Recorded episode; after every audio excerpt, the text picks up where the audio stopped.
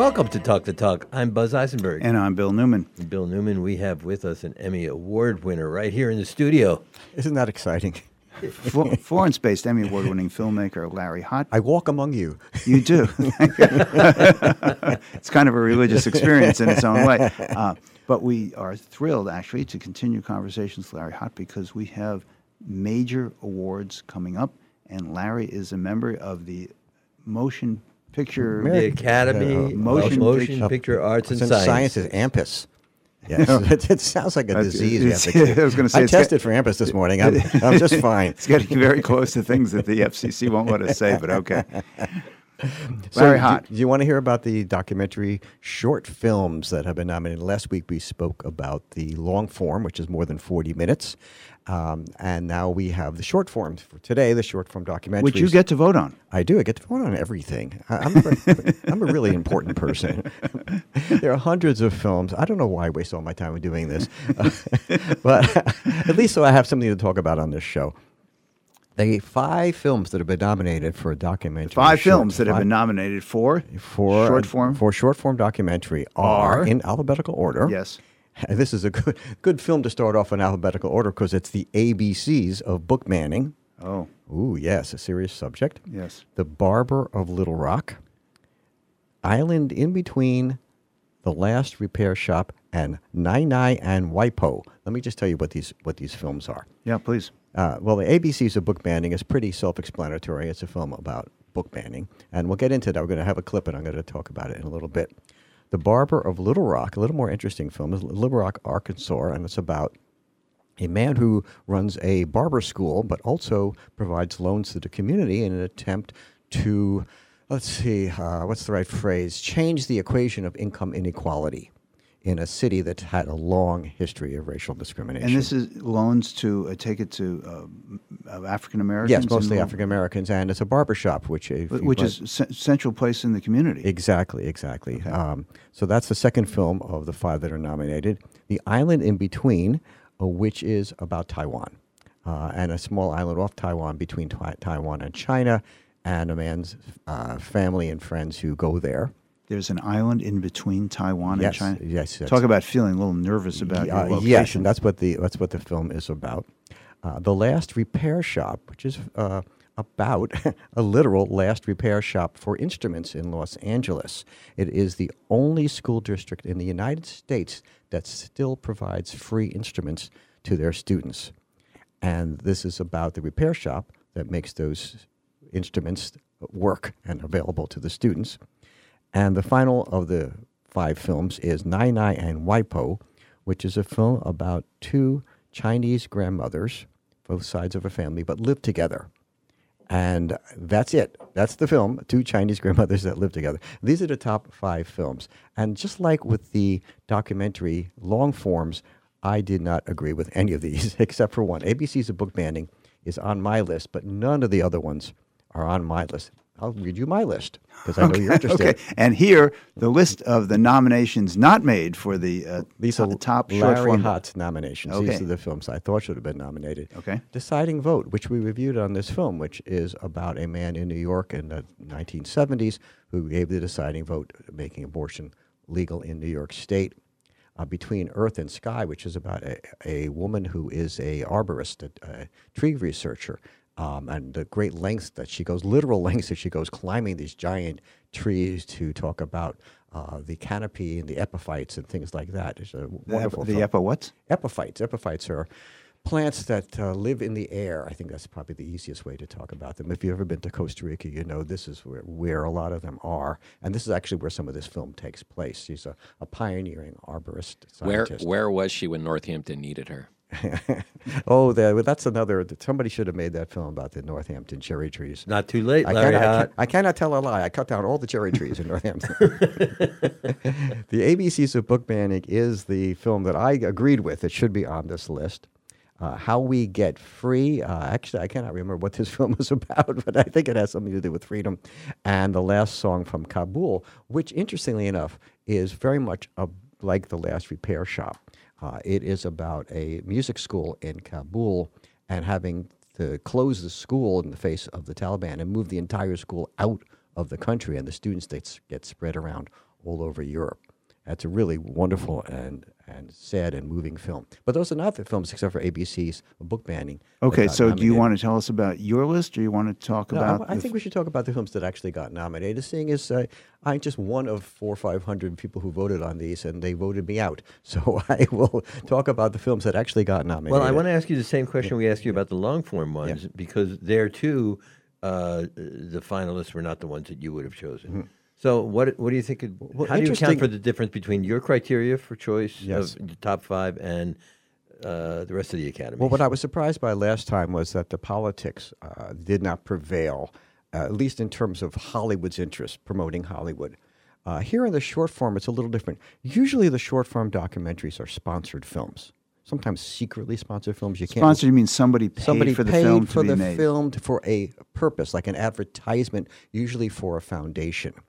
Uh, in this case, I'm not really sure there are any foundations behind these things.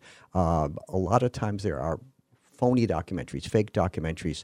Somebody will sponsor and say, I want this to look like a documentary, but really we have a point of view. We want to promote our foundation. In fact, the second film I ever made was a film like that for the Nature Conservancy. And it got nominated for an Academy Award in the short form. And it was promoting the Nature Conservancy's point of view, which is habitat preservation. But they said, we absolutely want this to look like a real documentary. And they also said to us, and we expected to get nominated for an Academy Award. Oh, and and we said we said to them, well, of course, of course it will. And then it did. And we were ourselves very shocked, but it made us look good. But, okay, but it's not an ad for the foundation. It is a oh, no, it film, is, is it, a it, film about a specific point no, of view. No, it is a hidden ad for the foundation, okay. And a lot of them are. And they say, look, we want to get this out. A famous one is called Smile Pinky, which is about the, the foundation that uh, uh, provides money for cleft palate surgery, particularly in India. And they follow, follow a girl named Pinky, and they go through the whole process of the raising the money and having, uh, you know, returning a, her smile to her face and to her family. And that all is it, is uh, sponsored by the Smile Foundation, right? Uh, and it won an Academy Award. Right? There's nothing illegal about this, uh, but I think it's something that people don't really where it's part of a media literacy is to understand where the money came from, how the things happened. Was it an actual, a filmmaker who decided, this is an interesting story, I'm going to approach it honestly and openly and see what I can find, versus here's the money, we want you to st- tell the story this way.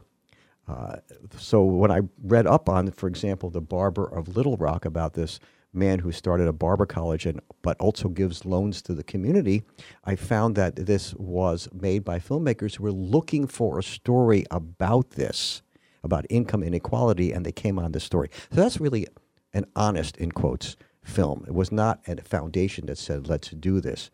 I don't know whether these other ones are. I suspect that they're not.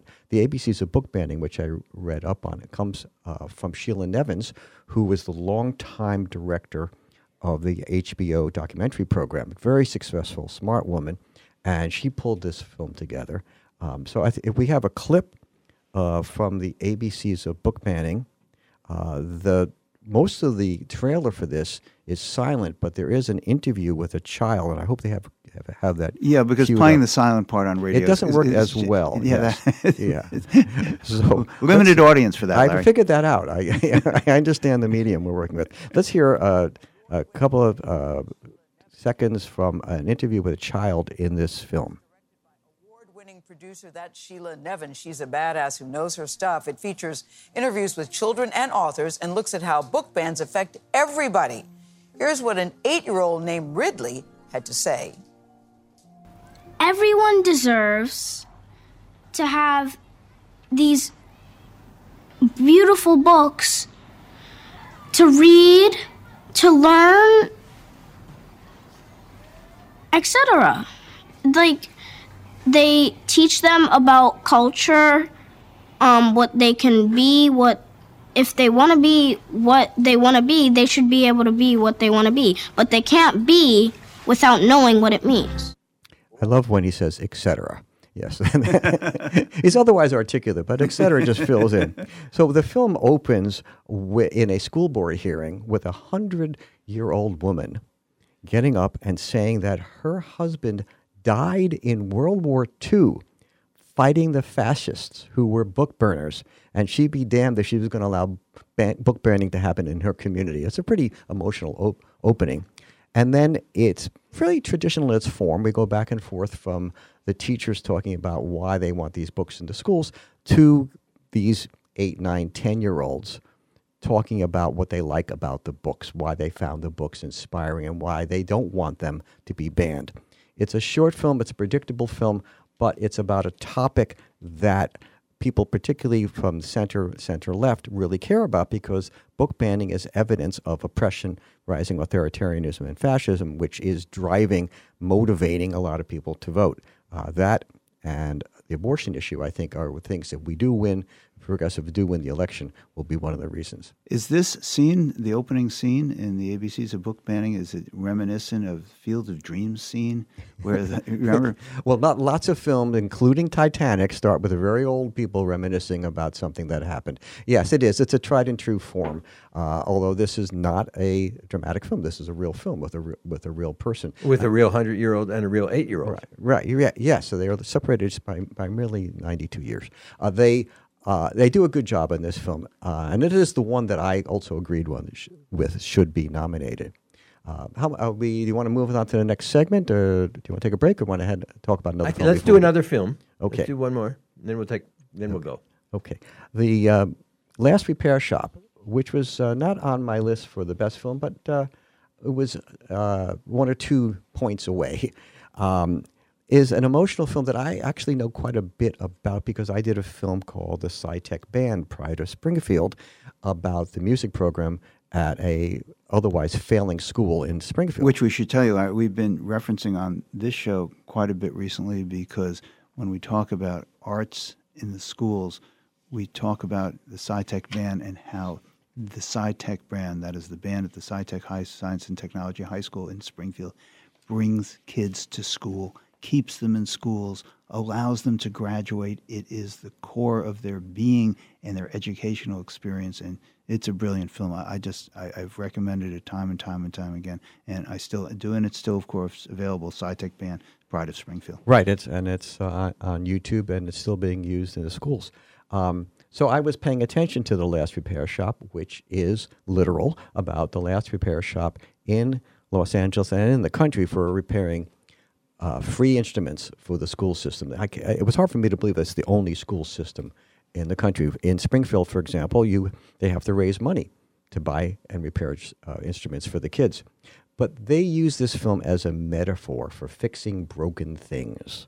The fixing broken things are the broken students, the broken system, the broken parents. Uh, the, the people who are fixing these instruments tell their stories of the tragedies that have happened to them, their lost family, their lost parents, their lost lovers. And when they're working on an instrument, they caress them. You can see the love of it. And it's interviews with them while they're repairing the instruments, which is always a good thing for film, because when people are doing something with their hands, that they open up more. Uh, it's a great technique. It's something I teach in films. If you have an opportunity to interview somebody where they're doing something, they will forget a little bit about being interviewed, and they'll just start talking. And this film is all that.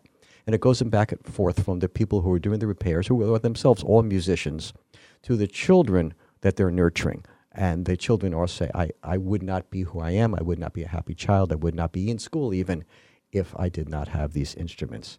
Um, the thing that I think that is most powerful about this is that they interview the children and the repair people all in the same golden light. They equalize them, so that the children are just as important. In fact, I would say there are three elements to the film. It's the children, the instruments, and the people who are doing the repairs. And they're all at the same level. They're all given the same weight. Uh, and it's a beautiful film, and of course... Would it, uh, would a non-filmmaker note the same thing that you notice? I don't I don't know if they would or not. Uh, this is something I felt that the film was, was even all the way through. Uh, it didn't have any faults. It didn't have any dull moments in it. Um, It's a very, it's obviously pulling your heartstrings, if it's not too obvious a pun there on the stringed instruments, but it is um, a sweet, warm film that gets across a very easy point to understand that music and the arts are important to the education in a country, and that we're losing that. Sounds like a film that my heartstrings desire. We're speaking with Larry Hott. We're talking about the short-form documentary finalist for the Oscars. We'll be right back.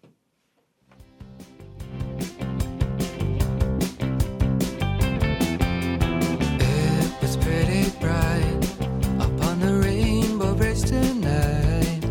I could see into your window, although you're far. You're listening to Talk the Talk with Bill.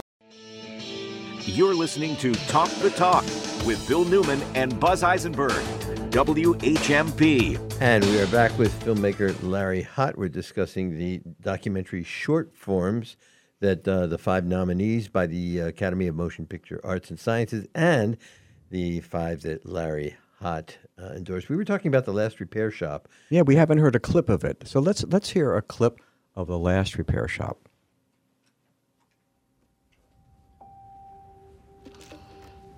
I love the violin.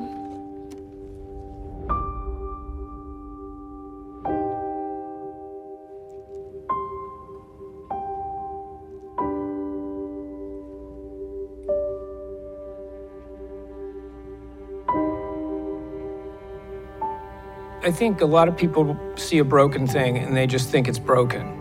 It could be anything. Maybe it's public schools. Or maybe it's the United States or any other parts of the world. Maybe it's just a twenty dollar fiddle found out a swap meet. But when we see a broken thing, we think, oh, with a little something here, a little something there, we can fix the part that's broken and make things whole again. You can actually hear the obvious metaphor there. He's actually spelling it out for you.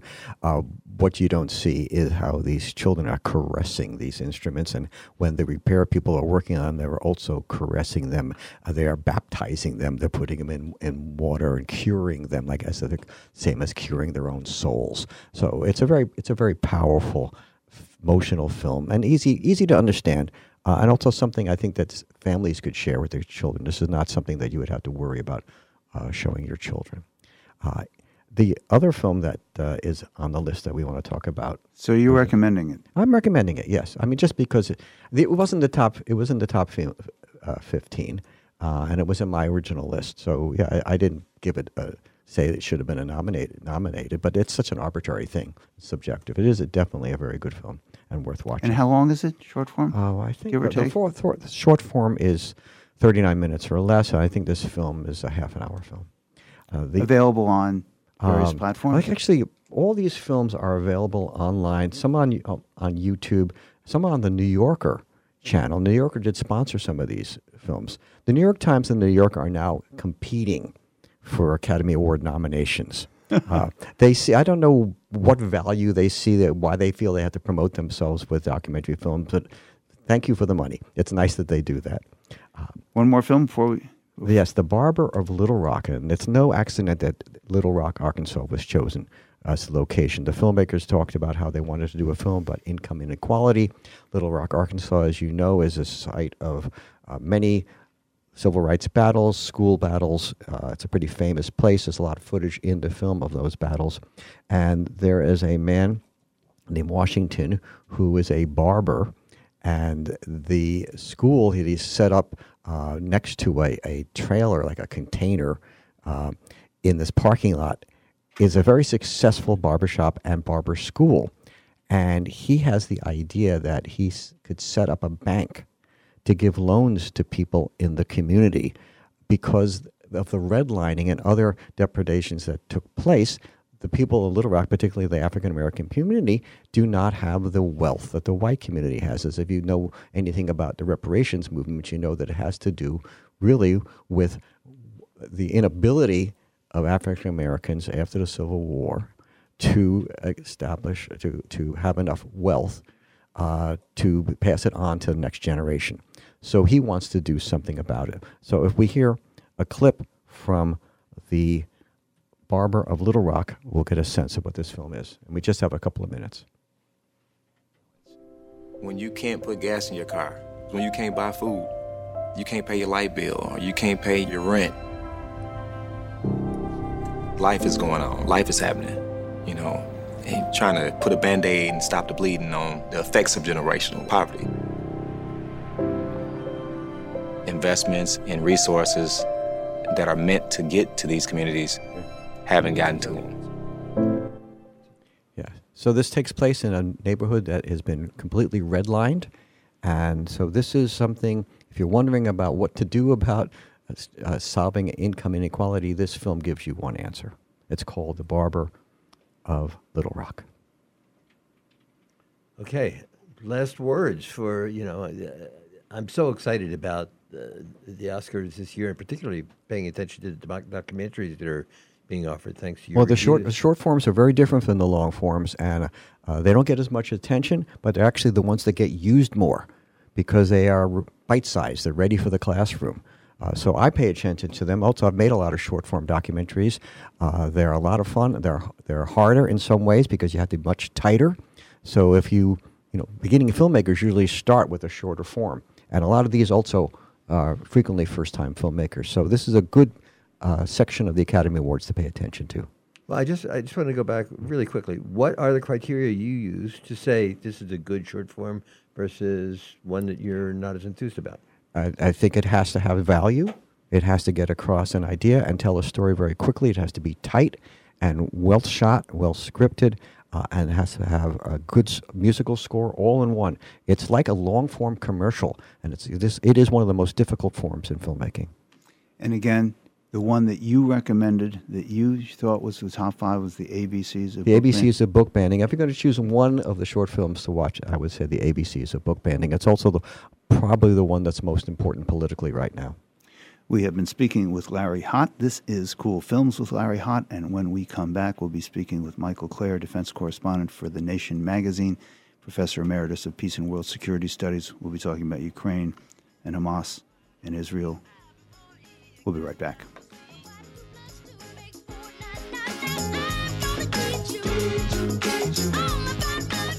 This is Talk the Talk with Bill Newman and Buzz Eisenberg.